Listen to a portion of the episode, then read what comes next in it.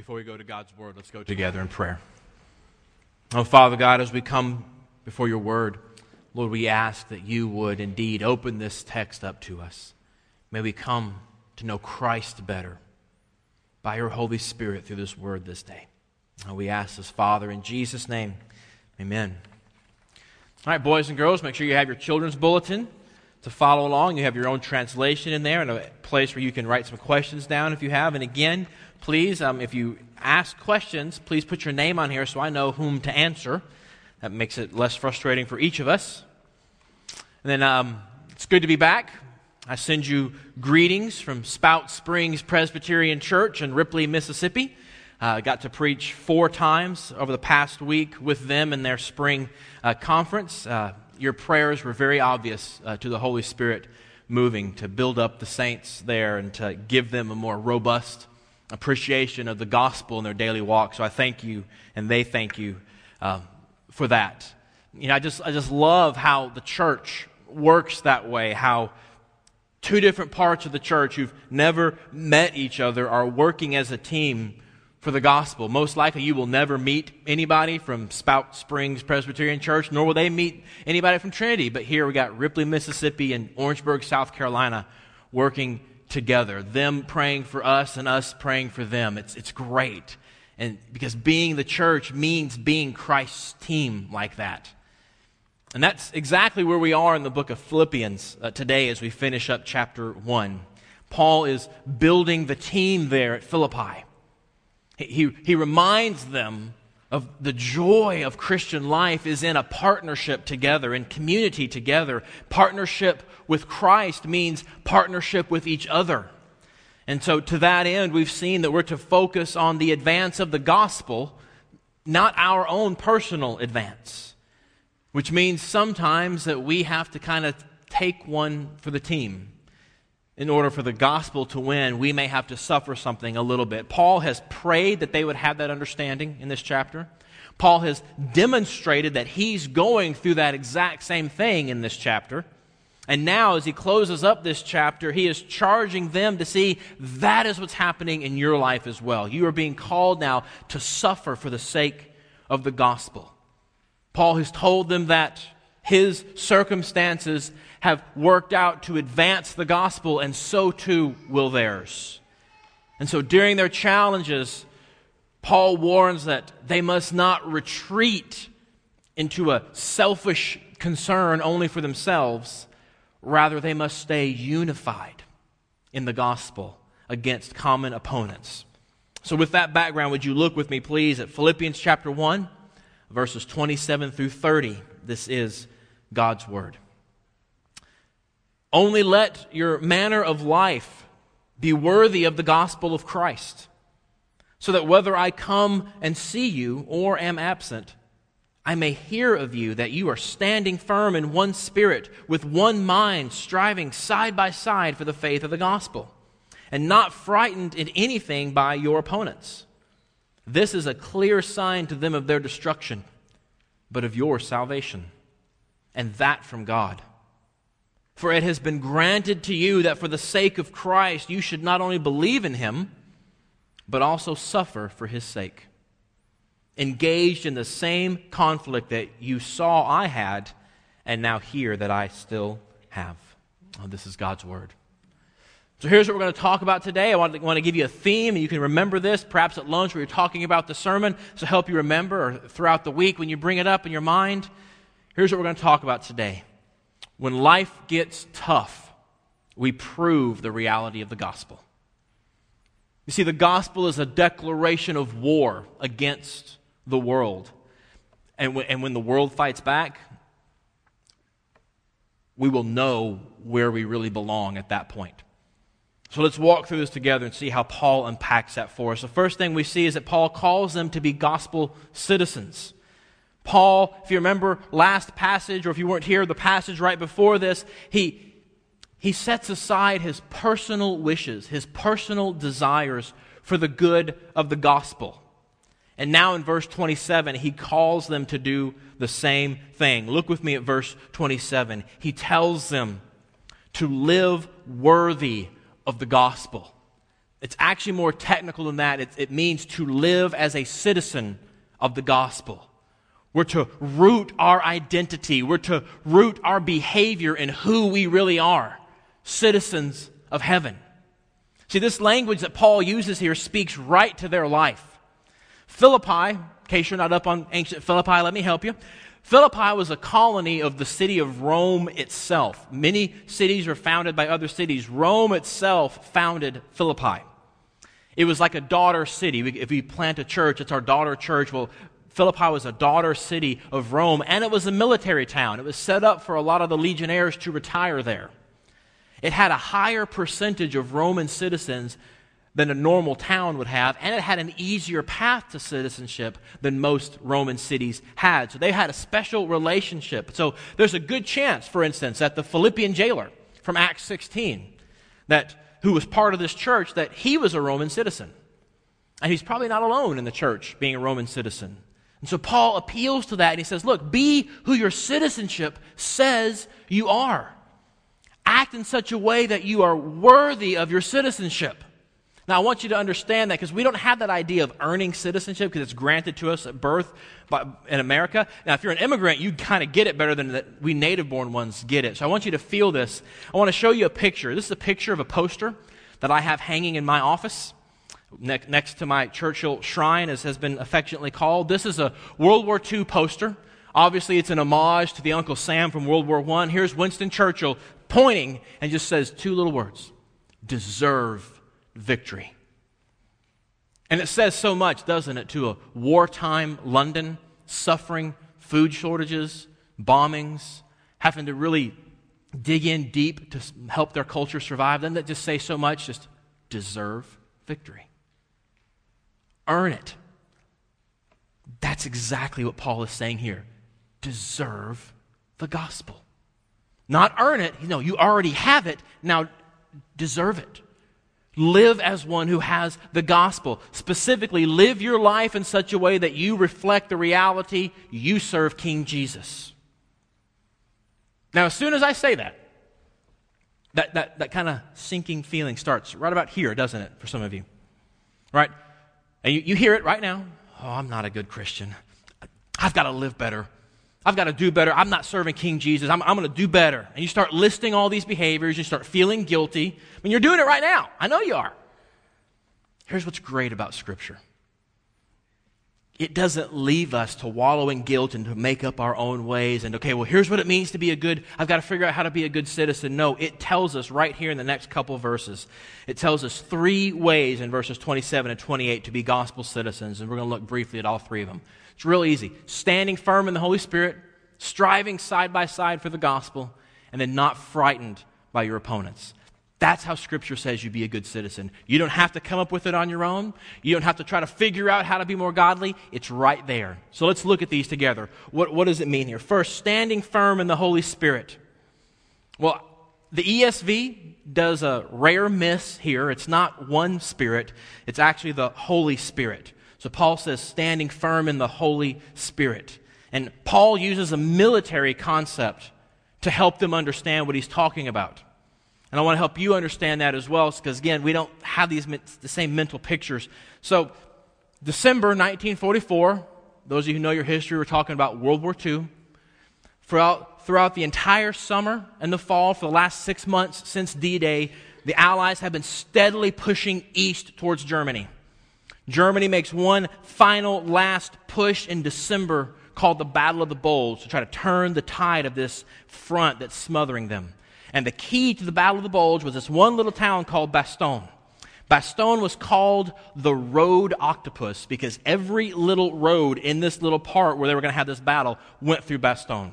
The Allies already had it, but they'd kind of withdrawn from the town. And so Eisenhower realized, I've got to get there first. And the Germans realized, we've got to get there first. So Eisenhower turned to the 101st Airborne Division and he sent them in with the very simple orders hold Bastogne no matter what.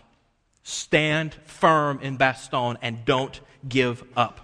And that's the word Paul uses here.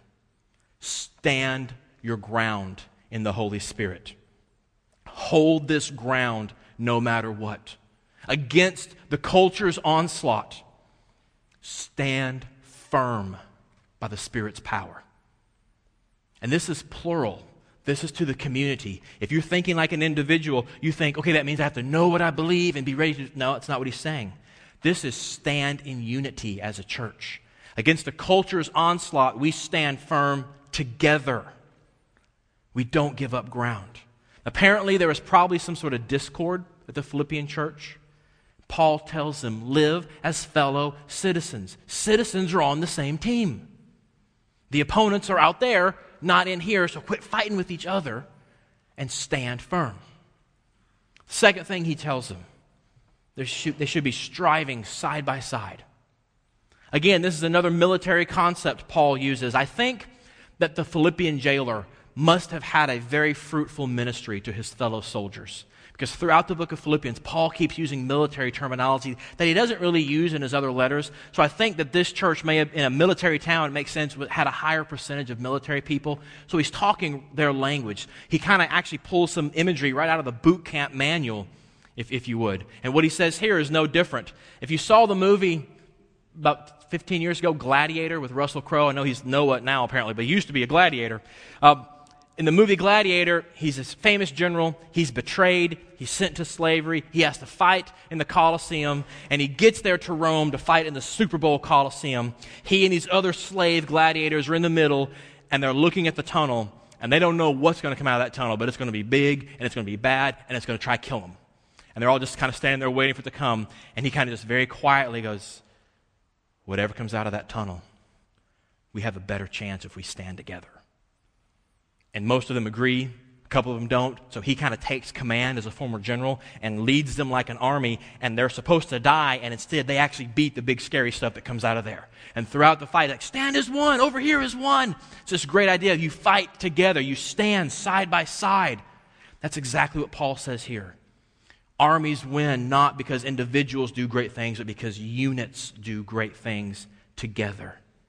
In the face of cultural pressure, in the face of outright persecution, the church, by the Holy Spirit, stands firm in unity and then counterattacks for the gospel with the gospel. It's this beautiful idea of a military formation. Here's how a pastor from about 500 years ago named John Calvin, here's how he puts it. says, he calls them to notice that they are fellow soldiers who, having a common enemy and a common warfare, ought to have their minds united together in a holy agreement. So you see, he's, look, y'all are soldiers. Y'all are in a war. You can't be fighting each other. You got to fight out there, so stand as a unit. That's how you're gospel citizens. You know, we in the American church, we haven't really had to be concerned about unity that much, have we? But now, in an increasingly post Christian culture, a post Christian country, you better believe we need to start working on unity. I mean, I want you to think right now in your mind the places in the world where the church is underground, where pastors are arrested routinely and harassed, where gatherings have to be in secret, where the fear of the government is palpable. I want you to think of those congregations. Do you think they argue about the foyer furniture? Do you think the color of the carpet splits the church? No, because they recognize we're in a war, we are unified together, and all that stuff doesn't matter. We're, we're about the gospel. But in a church that has no persecution, we get to infight. So, one of the things that we need to recognize as gospel citizens in America in 2014 is that we need to start being more unified because the enemy's coming. The conflict is coming. It's not something we pull ourselves up, we do it by the Holy Spirit. We stand firm in the Holy Spirit and we strive together side by side. And the opponents must be pretty bad because the third thing he tells us about being a good gospel citizen is we're not to be frightened by our opponents. And you guessed it, Paul uses yet another military idea here, which, by the way, does it kind of change your perspective a little bit on the relationship between the church and the culture when Paul keeps using military and, and warfare metaphors to describe that? Especially since so many of us are quite comfortable with culture. It kind of mess you up a little bit? It messed me up this week when I was when I was studying. Y'all can just have that one for free. That was an aside. So, not frightened by your opponents. So, in combat, in battle, once you stand firm as a unit, once you've repelled an initial attack, there comes a point where the other side either gives up and retreats or where they regather and they attack again. And you either stop them or they keep advancing. And if they have the ability, they want to advance right up to you and advance through you. And that's the point where they get right there, where sometimes, often, panic sets in in the defenders. And if they are not trained and ready, this is when they drop their weapons, turn around, and every man for himself run for their life. Paul's term here is the specific term for that kind of panicking melee. This isn't the normal word for frightened. He says, don't turn around and panic in battle and run away. Stand your ground. Don't get afraid. Say, every man for himself and run. Gospel citizens don't panic and retreat in the face of a cultural onslaught, is what he says. See, Christians are not to respond to the intimidation and aggression of our opponents by scattering in panic, by being silenced in fear. And don't overlook this fact. In the midst of all this militaristic language, Paul does not call them enemies. He purposely does not use that military word. Instead, he uses a word from the athletic world for an opponent in a contest, not an enemy in a battle, because the battle's real. The enemy of the church is real, Satan. But the tools that Satan uses, the people, are not our enemies. Never forget that, or we lose our credibility as gospel citizens. So, gospel citizens stand firm in the Holy Spirit. Gospel citizens strive side by side in unity, and gospel citizens are not frightened. We don't panic by opposition from our opponents. It's this wonderful, unique blend of boldness, and yet it, there's humility here, of, of not being intimidated, but not being belligerent either. And this is only possible by the gospel, empowered by the Holy Spirit. Now, boys and girls, I, I, apologize. I've been using some big words here, and, but I want you to understand this too. So, would you grab your bulletins and look with me at your translation of verse 27 and 28 and see what it says? Here's what Paul is telling them Since by the gospel Christ made y'all his special people, live like it. It shouldn't matter if I'm there watching or not. I should hear that by the Holy Spirit, y'all are unified, fighting as a team for the gospel and not scared when others are against you. You know, boys and girls, you ever been made fun of at school, perhaps, or sometimes even at church, unfortunately? Isn't it nice that when you're being made fun of, that there's a friend there? Isn't it nice that you can have a Christian friend? See, Jesus gives you other Christians to help you stand firm when you're being attacked. That's what Paul's talking about here. And because of what Jesus has done, we can be brave for him. And so, what that means for all of us is that we are to live in such a way that it enhances the reputation of the gospel.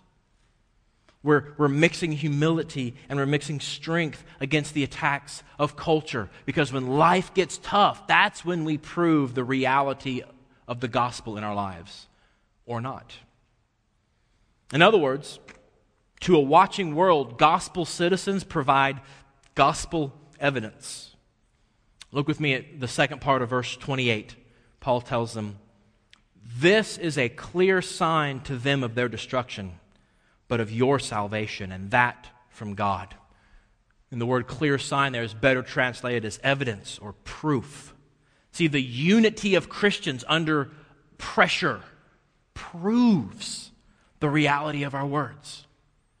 When people come from the, and they see the church is kind of getting some pressure, and they come in and they see us infighting, they've got nothing. There's nothing there. But instead, Paul says, no, this is evidence. When you stand firm together, when you're a gospel citizen, that proves the reality. When life gets tough, we prove the reality of the gospel. And notice how intense this is. Christian unity and pressure proves that salvation is real. And what else does the verse say? it proves the destruction of opponents is real.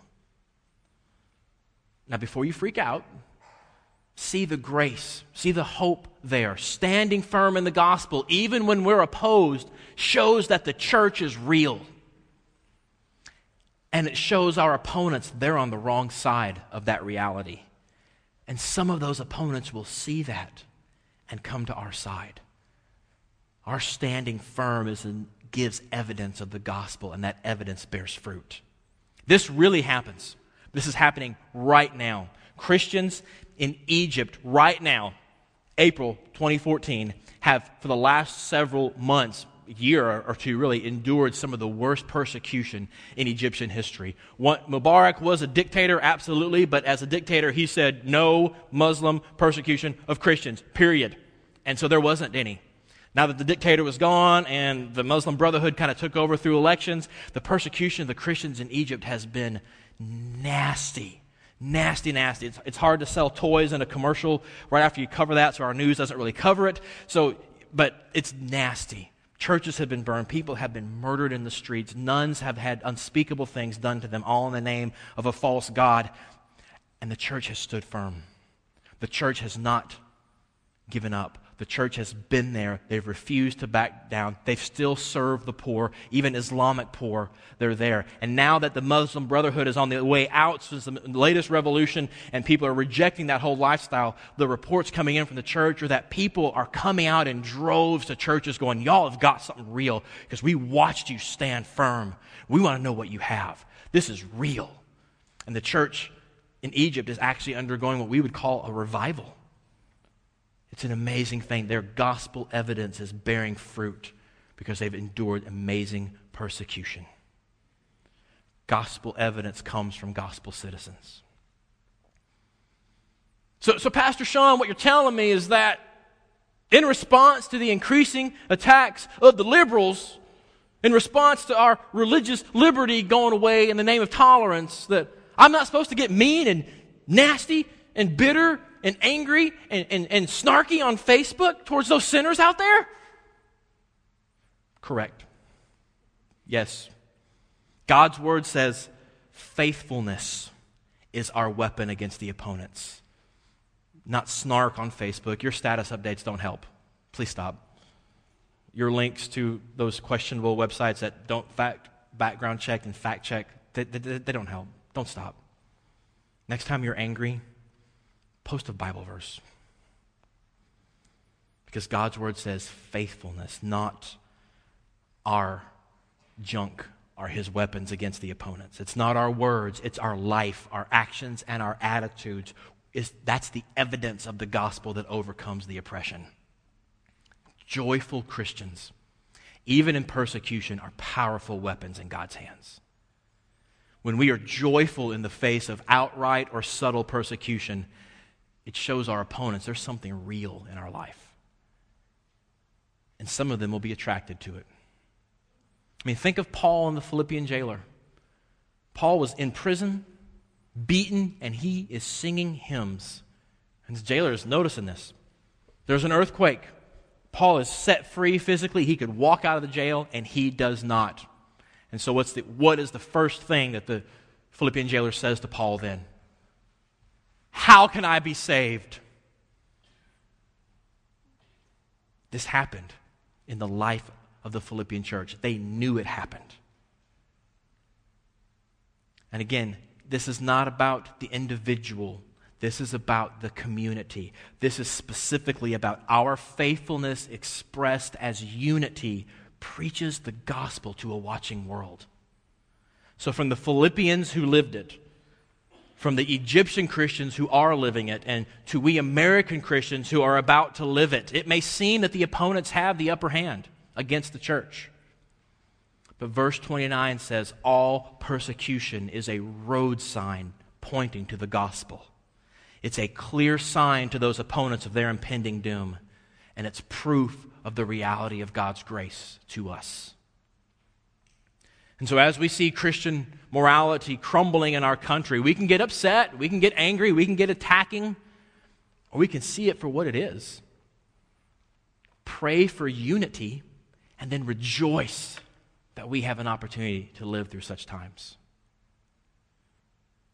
because you do realize that the, the, the gospel foundation of that nice Christian morality, that left America decades ago. That's not new. And so it's only taken a couple decades for that morality to crumble without a foundation. But if we are obedient and growing disciples of Christ, gospel citizens giving gospel evidence, standing in unity in the Holy Spirit, we can be what God uses to rebuild that gospel foundation for our culture.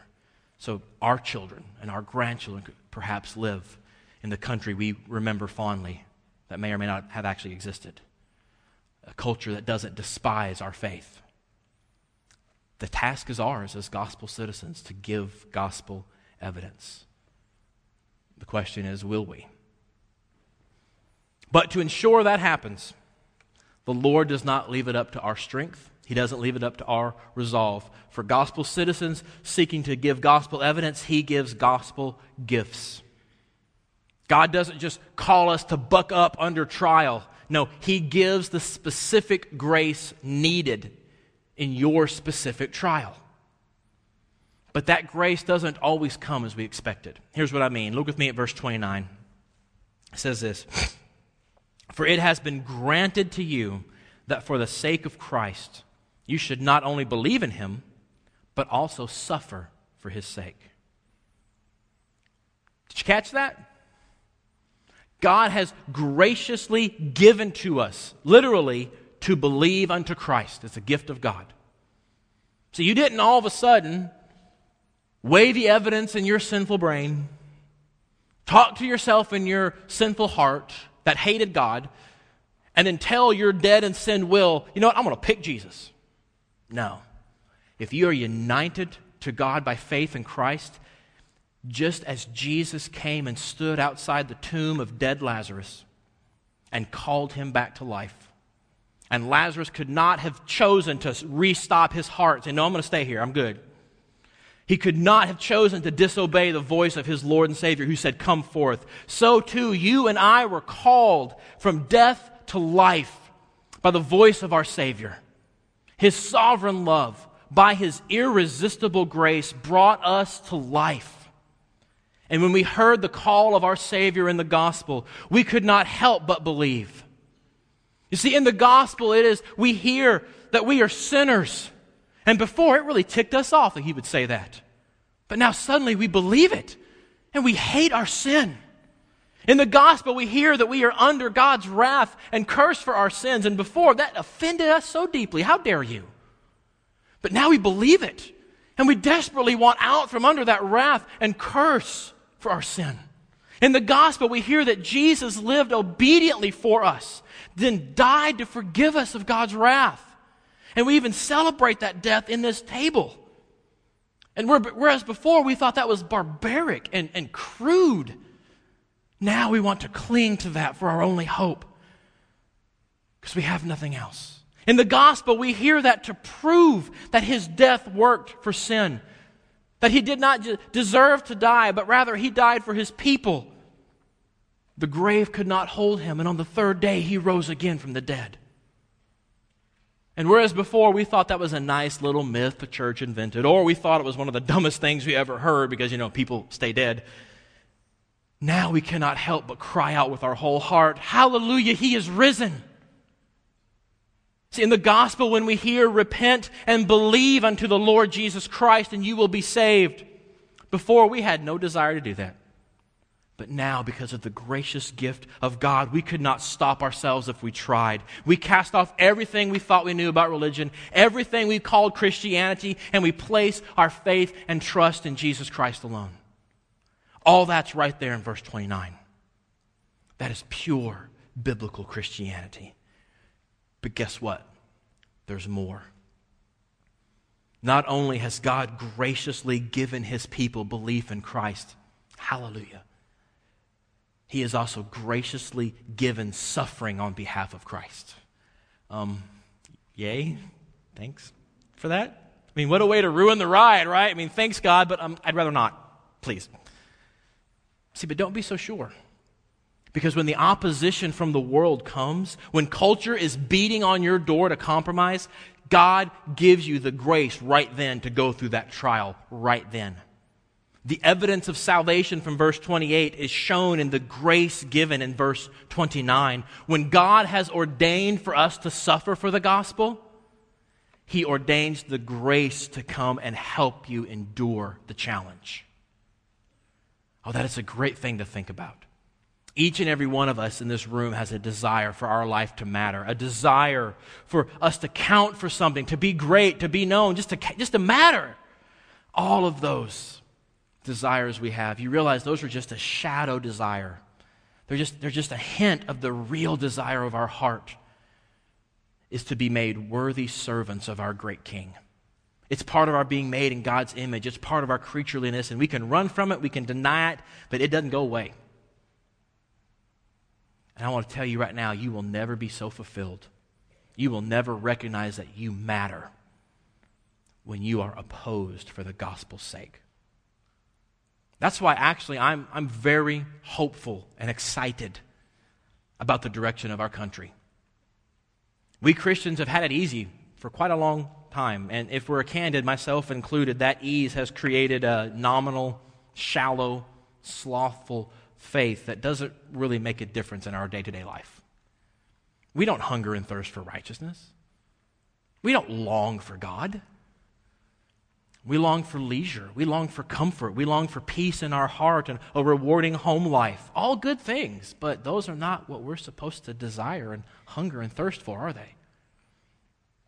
And as it becomes harder and harder to be a Christian, as we will have to suffer for our faith more and more, the grace of God will meet us there.